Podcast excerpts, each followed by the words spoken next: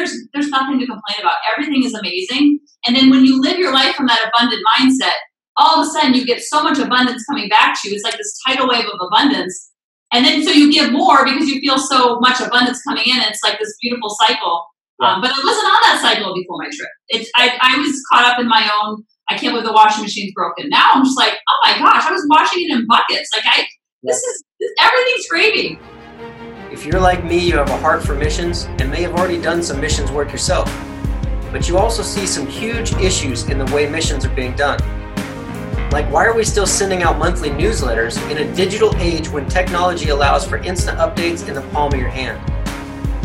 Or why are we convinced that we need to raise two years' support before going when all 12 disciples dropped what they were doing and walked away?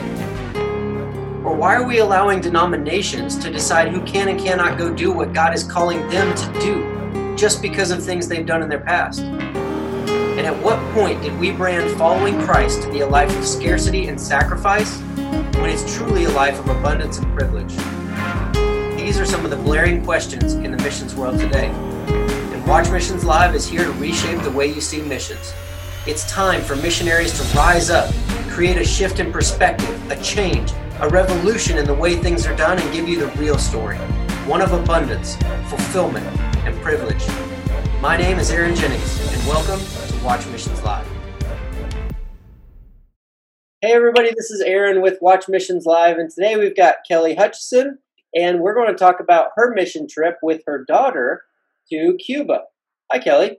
Hi, how you doing? Thanks for having me. Oh, you're welcome. It was nice to finally meet you and, and get to talk some God stories it's amazing how God just works in mysterious ways, but it also also works in beautiful ways. That's for sure.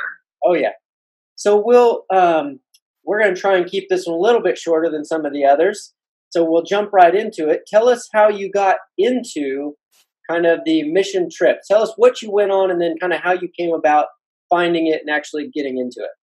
Well, I had gone to Jamaica with um, some people from my team, and while we were there, we helped out a school. And so we took lots of pictures, we brought playground equipment, and when I came back, I showed pictures to my daughter, who was eight at the time, and she says, I have to go there. I have to go help those children. And she didn't say it like she something she wanted. It was something almost like a calling for her. I could tell that she was so emphatic about it, and she did not let it drop. She kept asking and asking and asking. And I just kept saying, Yeah, that'd be amazing. That'd be amazing. She's like, No, when is it going to happen? It's going to happen. We got to have it happen. So I was at a Building Better Moms the following week or two, and someone was talking about mission trips and going to Cuba.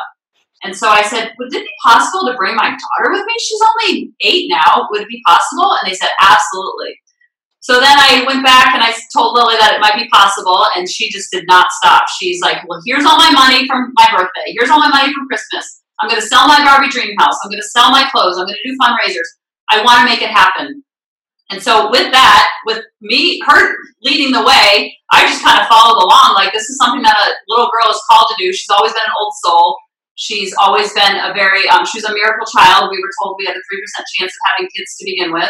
And she came into the world, um, and we ended up having two. And she came into the world and she wasn't breathing, and everyone thought that she had passed. And the doctors and the nurse, Nurse Sophie, saved her life.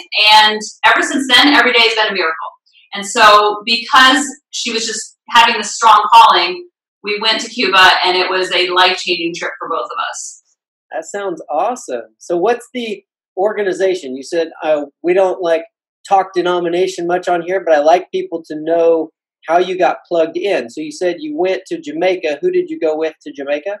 That I went with Rob and Chelsea Pearson. They were offering it as an incentive trip through Beachbody. Who and so while I was there, I just went to the school, and then the pictures from the school is what my daughter said. I have to go there or something like there to make this happen. And then through, I was at a Building Better Moms meeting, and they had a speaker from the church at St. Peter's saying. This is what we do. Are you interested? And then I just talked to her afterwards. I said, Can children come? And she said, I don't see why not. Let's make it happen. And so from then, the ball started rolling. And I said, I think we're going to do this. This is going to happen. And I'm so glad we did because it changed both of our lives. Yeah. And you said your daughter is 11 now. Is that right? She's now 11. And she would love to talk to you about the whole process of how this even happened. And it's still, she has a scrapbook in her room and she still talks about it like it happened yesterday. Oh, so I was about to tell everybody, don't worry, we'll get her on for an episode yeah. of her own so that we can hear her story too. Yeah. She's the driving force. Was. It's our idea, sometimes it's other people's idea, but ultimately, just like normal, you ran into it through local church. Right. And it was That's decision. Hey, I just want to do this, and we'll see what happens. And then it was, can I bring my daughter? I, Mhm. I like people to know in every episode that it is not some complicated thing. Right. You can literally just make a decision, go talk to some people, and take your own money and go somewhere, or you can drop everything and go, you know, full on move into another country and, and everything else. So there's lots of ways to get into it.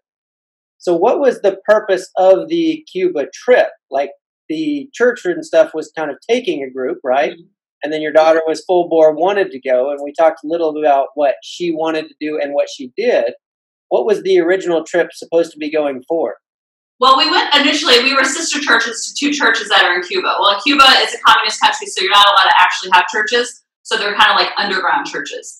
And they're just in regular houses. So they were our sister church through our church. And so we were going to bring them supplies, bring them money, bring them things that they needed, just basic things like paper plates. Like they needed covers for their food so the flies wouldn't eat their food before they could eat their food. I mean, we're talking basics of basics. So we all packed up two suitcases each. We flew Southwest, so they were allowing us two 50 pound suitcases, and we just filled those filled with donations. People come out, came out of the woodwork with donations of their money, donations of their stuff, and it was unbelievable the outpour of support that we got because Lily made this decision, and then she sold her Barbie dream house. They gave her money, and it was just like it was just coming in, and we couldn't keep up with it all. And so the other people that we went with, they were also bringing two suitcases at 50 pounds each. And so we just came there and we were like Santa Claus. So the, the purpose of the trip was to bring all these supplies and bring love and bring connection. And we were there for a week. Um, but I feel like we got more out of the trip than what we actually brought. I thought we were going to go and be helping two churches or maybe two communities. But I realized how depressed the entire country, uh, the whole Cuba country was, that the needs were so overwhelming that it wasn't just one community, one house that we were going to rebuild after a hurricane, let's say. It was the entire country was so depressed because the government has just taken over. You know, sh- there's no air conditioning, there's barely electricity. They might have electricity for a fan and a random outlet, and they were fanning us because they wanted us to be comfortable. And I said, "Don't worry about us. We're we're okay." They just had such beautiful giving hearts. Yeah. And I remember in one of the houses I was walking through, and there was so many holes in the roof. There was no windows. It was all just open. And I just started crying. I got very emotional. And the pastor came to me and said, What's the matter? Are you okay? And I said, This is just, I, I didn't say inhumane. They didn't speak any English. We had a translator. I said, This is just so overwhelming that people live like this. And he said, What's wrong with this? I don't understand. They didn't even know any different that they should even expect to have a house that didn't have holes in the roof, that they should expect to have electricity or air conditioning or a light bulb or whatever it was. And the government has now taken away all of their light bulbs. They take them away and they actually, you can't even go to a store. There's no stores to buy light bulbs. And if you ask, my daughter kept asking, me, why is the government like this? Why is the government like I said, they want the, the people powerless so then they can have all the power. But things like light bulbs were so overwhelmingly sparse and not around, and fans and normal functioning homes and port like toilets, like uh, just the basic things that you think that every human being should have, they did not have, and they didn't know that they should even want to want it. It's almost like they had learned helplessness, like this is the way it is, and this is all we know, so that's all they knew. So when we're bringing paper plates and things to cover their fans, they are just like, oh, thank you, thank you, thank you. And I just, my heart got so big for them. And so now when we're in the, um, when I'm home and I'll say, you know, I can't believe that this happened, or my daughter and I, we have a, a quote that we just say, hashtag light bulbs. Hashtag light bulbs. Like whenever we get on the complaint train, we always remind ourselves we have light bulbs. I think we counted in our house we have like something like 700, I mean 75 light bulbs. So whenever our brain starts to go to the negative, because that's what the brain does, it wants to seek pleasure, avoid pain, and be efficient at all times. So when it starts to think like poor me, woe me, I'm the victim, the li- life's against me, it's like hashtag light bulbs. It puts everything in perspective, and then nothing. There is no problem. There are no problems. Right. Exactly and a lot of people don't realize every, we all have a tendency to think i'm going to go help somebody but i can't because i don't have anything to help with hmm like that we don't realize that there's people out there that don't even realize they should have more Right. we don't realize how much we really have Right. It's actually obnoxious how much we have. I came back to the house and I remember the we went to the movies the next day and the movie was sold out and my son started crying and I was like, Are you kidding me? We have light bulbs. Like we're at the movie theater, you know? So it just puts everything in perspective all the time, even though this was two years ago. It still reminds me every single day that not only are my children a gift from God and miracles, it's like the fact that I was born into this country is a miracle. The fact that I was even born into God's love and I have a one in 400 trillion chance of being on this planet like everything after that is just gravy. So people always ask me, why are you so happy all the time? I'm like, I have light bulbs. They're like, what? So it's really hard to even, because it was so, it was so, like, it just shocked my whole nervous system being there. And so coming back into this world, it's like there's there's nothing to complain about. Everything is amazing. And then when you live your life from that abundant mindset, all of a sudden you get so much abundance coming back to you. It's like this tidal wave of abundance and then so you give more because you feel so much abundance coming in. And it's like this beautiful cycle. Um, but I wasn't on that cycle before my trip. It's I, I was caught up in my own. I can't believe the washing machine's broken. Now I'm just like, oh my gosh, I was washing it in buckets. Like I, this is this, everything's gravy. Yep. It will stick with me forever, and it will stick with my daughter forever too. Right.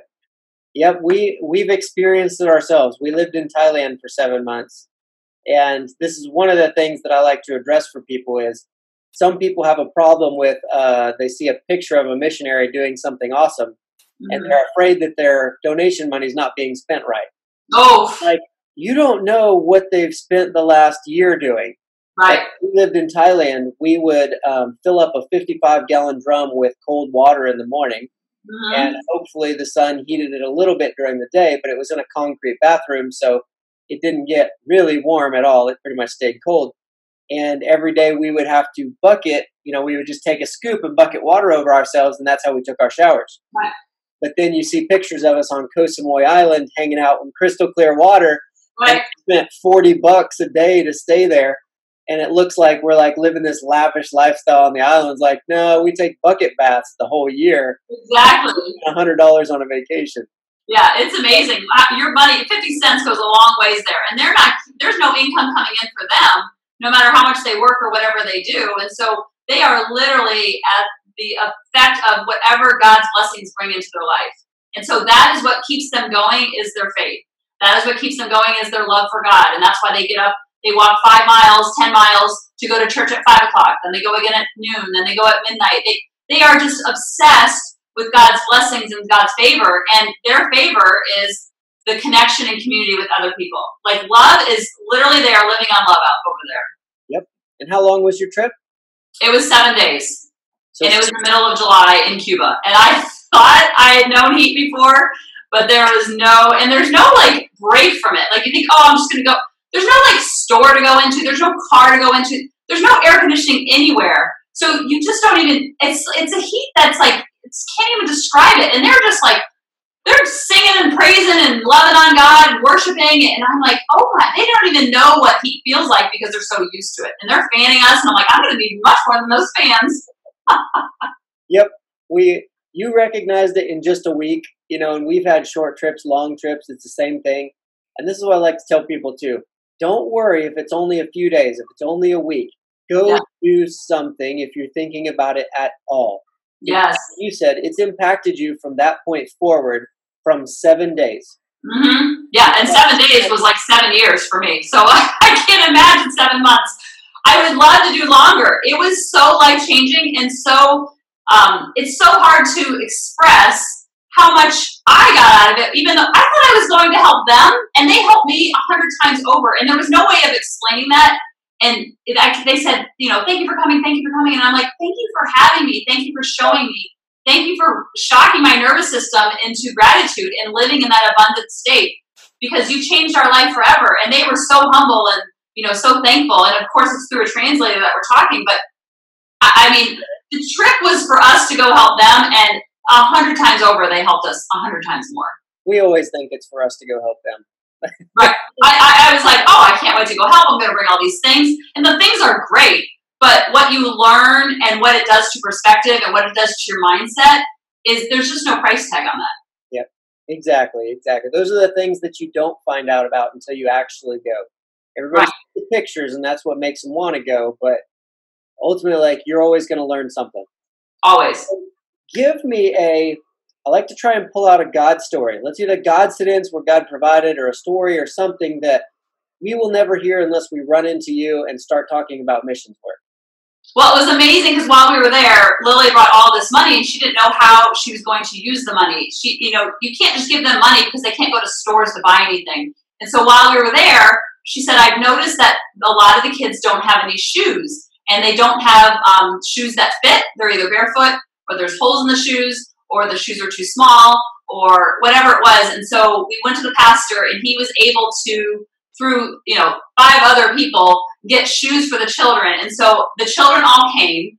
We knew all their shoe sizes and we surprised them with shoes. And they were crying. They were so happy. They were so thankful. And since then, the leader that we went to, her name um, is Ann Lewis, she has found shoes that actually expand with the child. So this money was given to the children or given to the pastor to buy the shoes. They had the shoes, they saw the gratitude, they saw the need because over there they didn't even realize that the need was shoes. Right. The need was so great there and so vast. It's like, where do you start? Do you start with clean drinking water? Do you start with shoes? Do you start with rice? Where do you start? And so they realized they were so happy and so joyous and so appreciative of the shoes that they took it a step further and now are buying them shoes that if they're in a size three will expand and grow into a size four or five, six. And so the shoes are actually getting more length because the children's feet were growing so fast. So Lily's donation helped, but it took it a step further. And then we came back to um, Wellington. We told the story about the shoes, and then more donations came in, more money came in to buy more shoes for kids. And then we were able to find the shoes that expand with the child's foot. So it's been such a God thing that not only she saw one picture of me at a school, and then she said, I have to do this, I have to do this, I have to do this. She raised all this money. We had no idea how she was going to use it. Once we were there, we found the need. And then God said, This is such a gift to these children. Let's do it even more. And so now it's just taking on a life of its own. Right. That's the way it works. Yeah. What you have to do is like God says, do something, and you start moving a little bit, and He takes it from there. Well, it has been great speaking with you and hearing the stories of what happened. We're looking forward to Lily's side of everything. But I know you have somewhere to be, and we've been through everything. So thank you for coming on and giving us your time and your stories today. Thank you. And I just encourage everybody who's listening to listen to the calls, listen to the whispers. You're listening to this podcast for a reason. And so keep listening, keep listening, keep listening, and then take action. Exactly, exactly. Well, thank you again, Kelly. And we will talk to you guys later, and we'll see everybody on the next episode. Have a good one. Bye bye. Hey, thank you for your time. Please remember to rate and subscribe. After being a full time missionary, I got tired of people looking at me like it must be really hard to do what you do. And they'd say things like, I'd love to be able to do something like that, but insert excuse. When the real reason was because they saw what we were doing as a sacrifice. That to do missions work, they would have to give up everything. That quite honestly was forcing them to do things they didn't like, for people they couldn't stand, so they could afford things that they didn't need. The truth is, as full time missionaries, it was one of the few times in my life when I was truly fulfilled. It was the closest to God I'd ever been. Debt free, not stressed, and living the life of adventure I'd always wanted. If you too believe that it's time for a change, then head over to watchmissionslive.com and join the revolution.